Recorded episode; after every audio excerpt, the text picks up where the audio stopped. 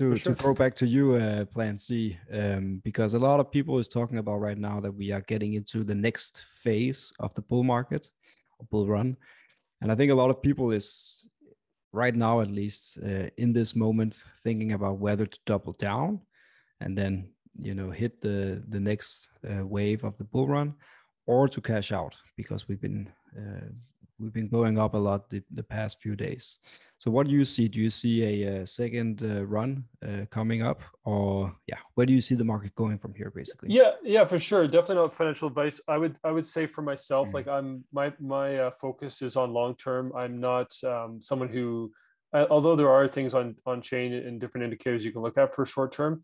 Um, I don't I don't focus I don't tend to focus on that. So I'm not really uh, um, super confident in like any kind of short term uh, predictions or anything like that. But but I do feel like this. Uh, my overall feeling is um, from looking at all, all the data is the this bull run is far from over. This market cycle is far from over, and I, I hmm. could go into a million reasons why.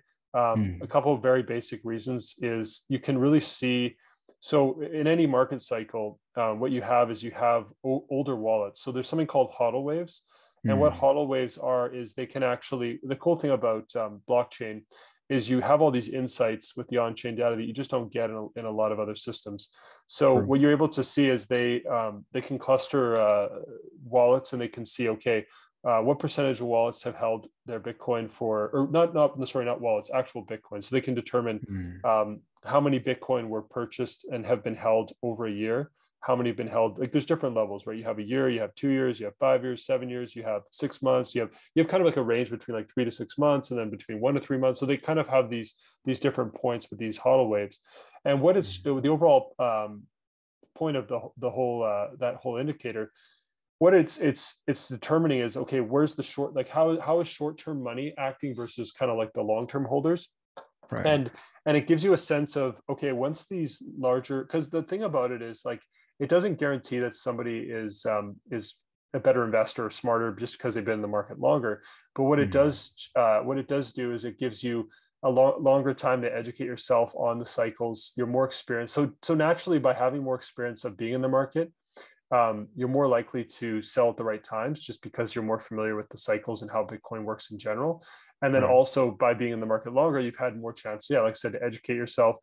And so for many reasons, um, the older wallets, their their activity tends to indicate better. It, it correlates better with uh, with cycles, whereas the short term uh, wallets and the short term money, when they sell and buy, like it's it's uh, usually at the wrong times a lot a lot of times, and we we just saw this like confirmed mm. completely on this last downturn. We had a lot of three to actually a lot of the wallets that were selling and a lot of the money that was selling um, that on this last drop was actually wallets that were three or, or Bitcoin that were three to six months old. Mm. Um, hmm. so it, was, it, wasn't, we actually didn't see a lot of selling for the one year plus, um, very little selling for the one year plus. So that kind of shows me that there's, they're still waiting for the next leg up in the cycle.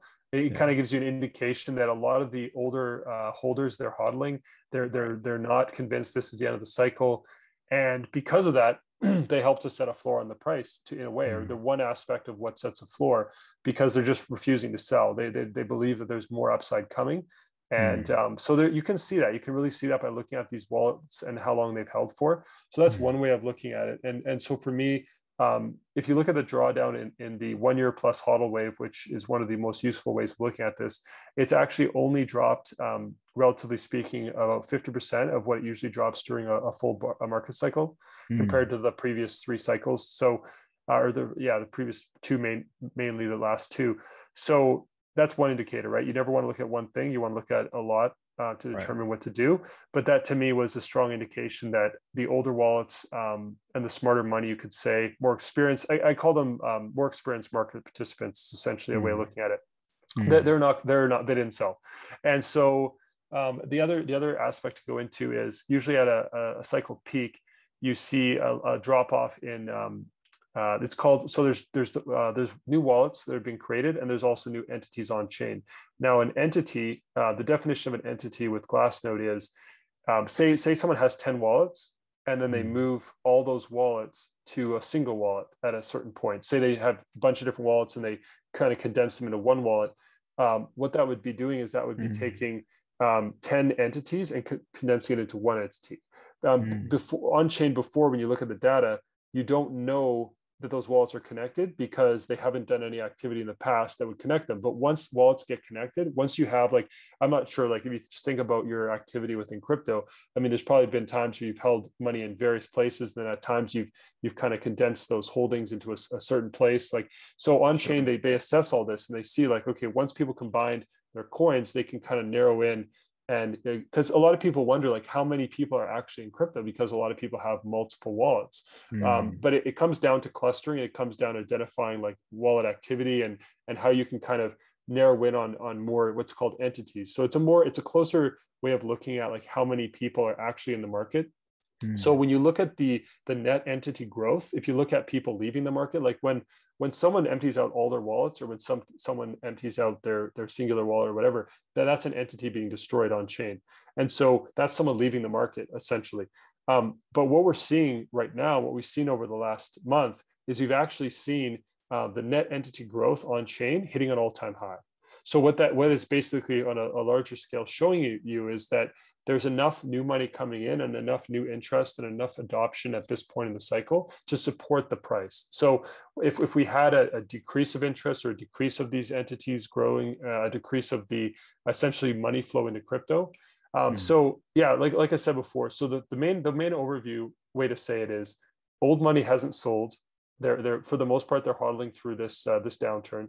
You have still enough new entries coming in to support the price levels because usually a, a market cycle peak, it, uh, one of the main determining factors is you don't have enough new money coming in to support the price. So the price will drop because it's not necessarily about a lot of people selling. I mean that's a factor, but it's also just a not not a lot of new money willing to buy that price level. Right. So so what we're seeing is we have a lot of new money willing to buy this this price level and so that supports the price. So you have new money coming in you have a hitting an all-time high essentially in new entries on chain. You have old money not selling old old uh, wallets not selling. And then on top of that um, mm. you have now uh, uh, you're starting to see outflows from the exchanges. You're actually starting to see the the the bitcoin on the exchanges starting to it just flipped actually recently to actually starting to decrease the amount of bitcoin on on chain. Um, so mm or on the exchanges, I should say. So yeah, there, there's many other factors and, and many other ways of looking at it. But um, yeah, uh, uh, the last thing I'll mention on this topic is uh, stable coins. So one of the another reason why I, I, was very confident that this wasn't the end of the market cycle was because we actually hit an all-time high for stable coins on exchange. So if this was the end of the cycle, um, right. you know, you you could see a lot of that that money that um, was sold uh, from Bitcoin being taken into uh, maybe dollars or just or just I don't know, like it just would if it wasn't like so stablecoins on exchange versus stablecoins on Celsius, a little bit of a difference there, right? Because Celsius, right. you know, these are people that are just happy to be in stablecoins. They're not looking to get maybe back into a Bitcoin position. Mm. But it, on average, you could say that stablecoins on exchanges indicates that that money's on the sideline waiting to jump back in. Yeah. Um, you know so that's that's one way of looking at it is we saw a growth we, we saw the, the drop of the bitcoin price but we uh, but we saw an equal rise of the stable coins on exchanges and we hit an all-time high with that. And so mm. to me that's like a lot, a lot of money was waiting on the sidelines ready to get back into the market. Mm-hmm. um, so those are kind of the main the, some of the main things right? Like uh, that i got just went through there. So um, yeah a lot of new entries coming in a lot of money on the sidelines a lot of older wallets not selling. Um, and just and then supply shock we had like we're having we're continually having um, bitcoin taken off these exchanges and put into older wallets that don't have a history of selling and, and accumulating. So um, yeah. i just look at this as a mid-cycle uh, pause yeah. in the, the, cycle. And um, as far as drivers um, maybe maybe i don't know i should let you talk some more. I'm just rambling again. Um, is there any other specific questions? Like um, i know i think uh, uh, not financial advice, of course, but anyone who's considering to sell out and tired of crypto not going anywhere, you know, hold tight because uh, a next wave might be coming. And speaking of uh, Celsius and uh, of course the founder and CEO Alex Mashinsky, who's been pretty spot on with his um, with his predictions. Uh, I think last year he predicted the price of Bitcoin hitting all time high or something with uh, one day difference, something crazy. He was almost spot on. Uh, and he said uh, this year in 2021 that the next all-time high, or we will see. I think he was he said we will see Bitcoin hit 100k uh, in this market cycle in 2021. Do you agree with that? Do you think there's going to be a higher all-time high? What What's your take on the on the Bitcoin price coming up? Yeah, for sure. Like I definitely think that, that like I said, the cycle's far from over. I, I could see us making an all-time high for sure this year. Um, you know, no one knows for sure, but but um, there are some some drivers of the price uh, to the upside that I could see happening. So it really mm. depends on on different factors. But yeah, with Alex Mashinsky's prediction, I mean, he's uh, he said publicly for quite a while, like he's he thinks the end of this year, or he said at some point in this year we'll hit between 140 and 160,000, mm. and then he sees us finishing the year between 80 and 90,000, so coming back down. Mm. But um, yeah, for myself, like um, it really depends if we get a Bitcoin ETF this year. Um, this is something I've been really tracking as far as like headlines. It's, it's one of the few things as far as headlines that I'm actually looking at is is what's what's the well, a lot of people are looking at the um, the fear related headlines i'm focused on okay what are people doing in the background like what is the mm. how are people positioning themselves and, and i've seen some some headlines recently that are super bullish like i mean we have 13 as far as i'm aware last time i checked there was 13 applications in from major mm. players right fidelity you know, they had the Wink, uh, the Gemini twins. Like you, right. you got some huge. you have yeah. Winklevoss. You have Mike Novogratz has one in. You have mm. the um, Grayscale has partnered now with BNY Mellon, who has a good uh, a good track record of working with ETFs and, and good connections, of course, being an old older bank and one of the largest. So you you have these a lot of players position themselves, and you have mm. you know 13 of these ETFs that are uh, pending applications. So um, it just seems inevitable that we're going to get an ETF either at the end of this year or early next year.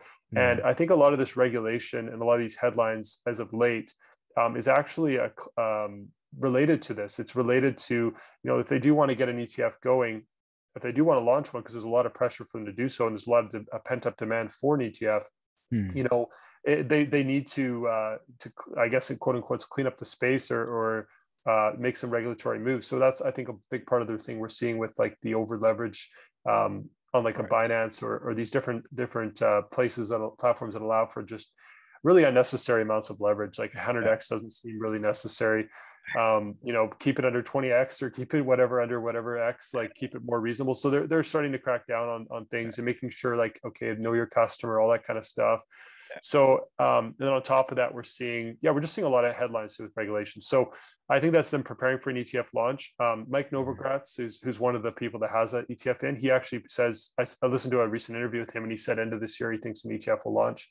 Mm-hmm. I've heard on Alex Mashinsky say the same thing on a lot of uh, streams that he thinks it could happen into this year uh, or early next year. So mm. to me, that's one of the big the big drivers for this market cycle. Um, and I don't think the cycle is over until we get an ETF. Um, because they've denied this ETF for so long, and it's got to a point where there's even headlines and, and people involved in, in in this that have said like it's overdue, like it should have happened a long time ago. So right. Um, they need to clean up some of the manipulation on the weekends in the market and just a different some different mm. things um, before this launches. But it's it's coming, and we've already seen a launch in Canada. We've already seen it launch in a, a few other countries. In Canada, there was a billion dollars, as far as I remember, there was a billion dollars in the first few weeks that came into that uh, ETF. Wow. And uh, I listened to another podcast where these guys had been doing ETFs for like 30 years.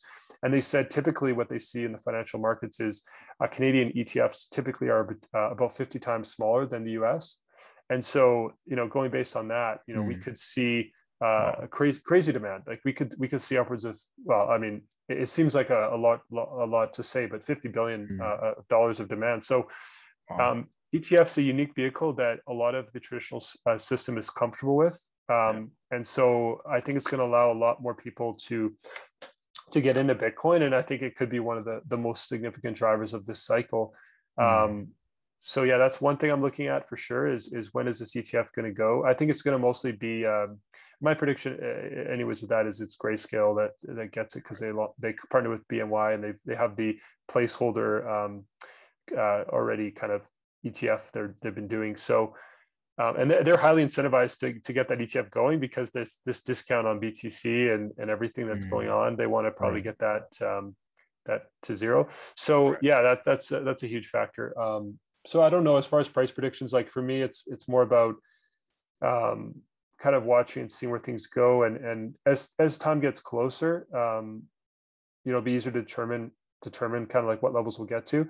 But yeah, I would say myself, like I'm I'm probably say I probably I would probably say that between 100 and 180 uh, thousand oh. for Bitcoin in this cycle is is conservatively, I would say that's going to happen um, at some point. Like uh, my my um, depending on when the ETF goes, um, that's going to be a factor. But I, I would say I also believe myself personally uh, in, in, somewhat in lengthening cycle theory. So I, I would say that um, I think the cycle is going to go well into next year. That's kind of how I'm seeing things, and some of the mm-hmm. metrics are showing that that we could actually see the cycle peak um, really next year. And and a lot of people think it could happen at the end of this year, but I'm actually I would say that um, yeah, next year and even into the second half of next year is is definitely I would say po- I would say possible. So yeah. every cycle there's kind of something that surprises surprises us in a way, and and this cycle it could be that the cycle is a lot longer than people expect.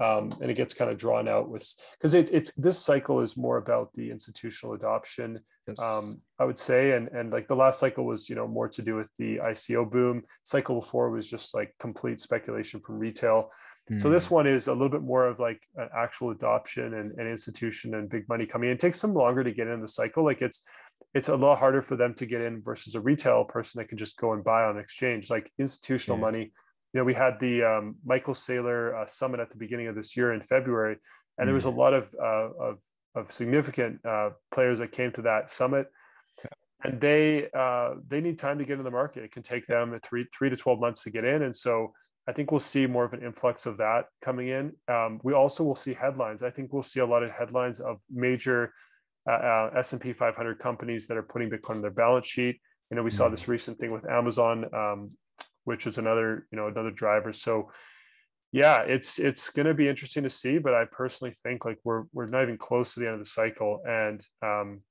with the supply that we have with Bitcoin, like we can see huge moves to the upside.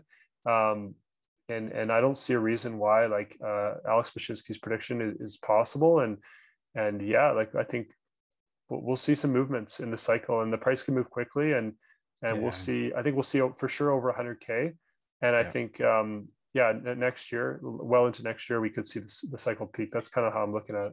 And that's um I mean on the face of it when you hear Bitcoin hitting a 100k it sounds so crazy, but taking all these factors into account that you just outlined, it seems totally possible. Um, you talked about supply shock uh, and institutions coming in with big money. It might take longer times, but when they start to adopt crypto, which they are doing, it um, it can go completely wild. And that's actually, you know, institutions coming in late, relatively speaking, to retail investors.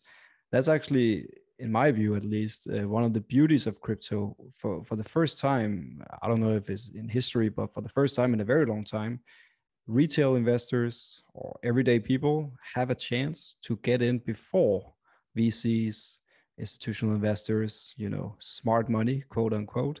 Um, that's quite unique, I think. I, I don't think we've seen that uh, many times in history where the average Joe really could set up an account and move faster than institutions and get you know into the market uh, reaping the benefits of being early uh, compared to institutions